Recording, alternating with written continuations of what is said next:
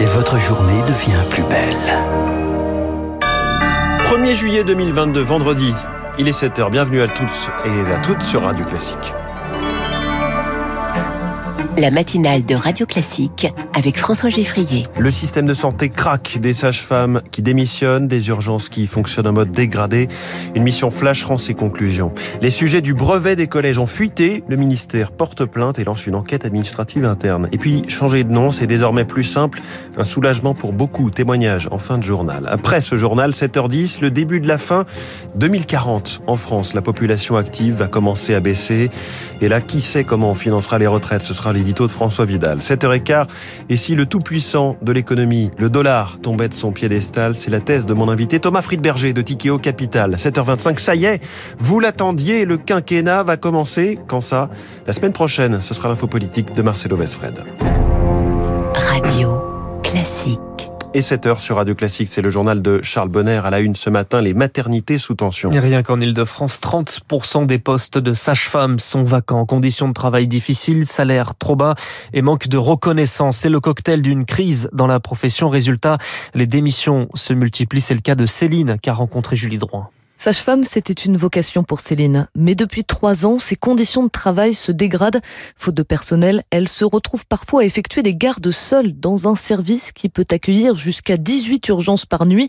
Dans ces moments-là, nous dit-elle, on croise les doigts. Pour l'instant, on n'a pas eu de problème, mais c'est le risque imminent parce que à tout moment, je peux passer à côté d'une patiente qui a réellement un problème et qui devrait être prise en urgence et que je ne peux pas voir dans l'immédiat parce que les salles sont pleines, parce que je suis toute seule. L'encadrement a tendance à prendre l'habitude qu'on devienne seul. Ça devient euh, dangereux de travailler dans ces conditions-là et pour les patientes et pour les bébés et pour nous-mêmes. À force de tirer sur la corde, cette sage-femme de 40 ans a décidé de jeter l'éponge en se mettant en disponibilité pour un an.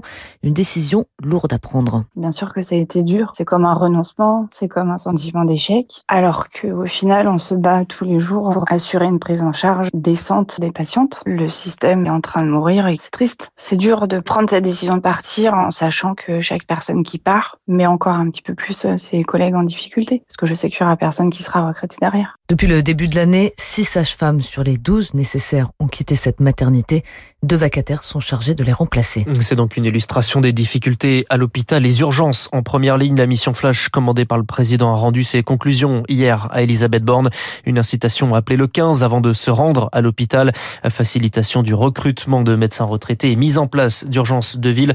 Le détail complet dans le journal de 7h30. L'application de ces mesures confiée au prochain gouvernement. Un remaniement est attendu. Elisabeth Borne sera toujours à la tête du gouvernement. Elle doit rencontrer Emmanuel Macron aujourd'hui, de retour de ses voyages diplomatiques, compte rendu des consultations avec les groupes parlementaires et casting de futurs ministres, sachant qu'au moins quatre sont à remplacer. Elisabeth Borne, dont le discours politique général est prévu mercredi prochain. Ministre, député, maire de Provins, Christian Jacob quitte aujourd'hui la présidence des Républicains et donc la politique nationale. Il reste seulement suppléant de la députée Isabelle Périgot. L'éducation nationale porte plainte après la fuite de Des fuites avérées selon le ministère des sujets du brevet des collèges, épreuves d'histoire, géographie et de sciences qui étaient prévues aujourd'hui, échangées sur des messageries. Des sujets de secours seront utilisés dans la journée. Une enquête administrative interne est lancée. À noter également que les épreuves du grand oral du bac prennent fin aujourd'hui. La colère des parents d'élèves, une action justice contre l'État en cause le non-remplacement des profs absents. Ils demandent une indemnisation symbolique pour le préjudice subi. Il faut dire que ce non-remplacement atteint des sommets, notamment pendant le Covid. Au moins 79 000 heures de cours perdues depuis la rentrée scolaire.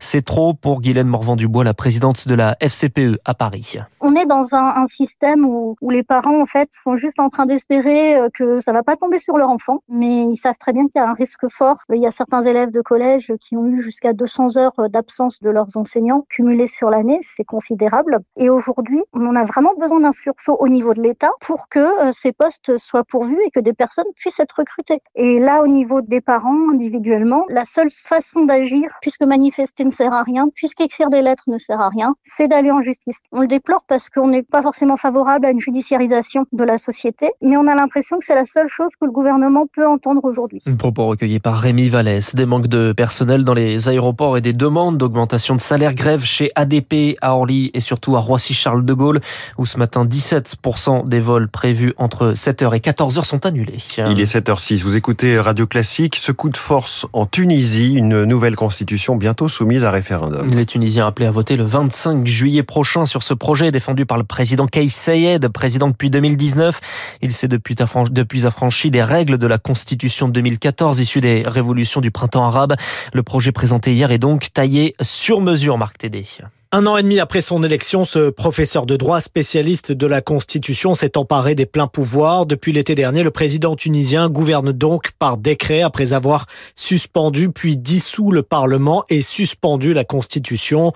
Plus récemment, il s'est arrogé les pouvoirs du Conseil supérieur de la magistrature avant de révoquer 57 juges opportunément accusés de corruption.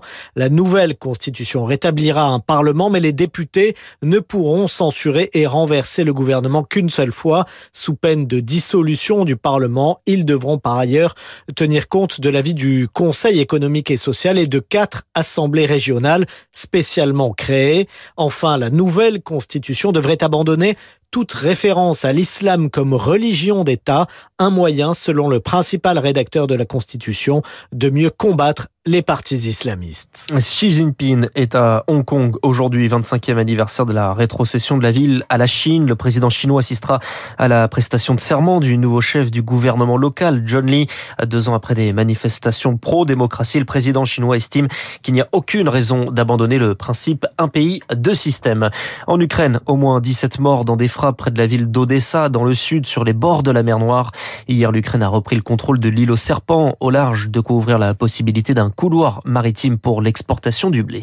Et si vous changiez de nom, c'est désormais possible sans avoir à se justifier. Prendre le nom de sa mère, de son père ou les deux, c'est désormais une procédure allégée, une demande déposée en mairie. Sébastien sera ce matin au service d'état civil pour porter désormais uniquement le nom de sa mère. J'ai jamais eu trop de contact avec mon père et euh, Bon, devoir inscrire son nom de famille partout, j'avoue que c'était assez compliqué. Je suis né vraiment avec euh, le nom de famille de mon père et c'est au divorce de mes parents où ils ont ajouté euh, le nom de ma mère. Quoi.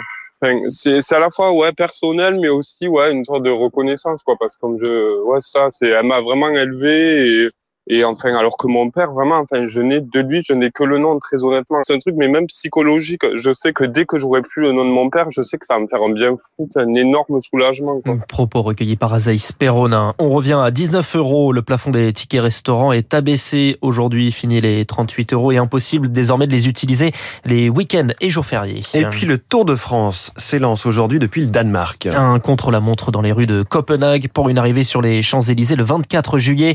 160 16 coureurs, mais sans Julien Lafilippe, forfait tout comme Marc Cavendish. Cavendish, en revanche, le favori et double tenant du titre, Tadej Pogacar, est bien dans lice. Merci Charles Bonner, vous revenez tout à l'heure pour le journal de 8 heures. Dans un instant sur Radio Classique, l'édito de François Vidal.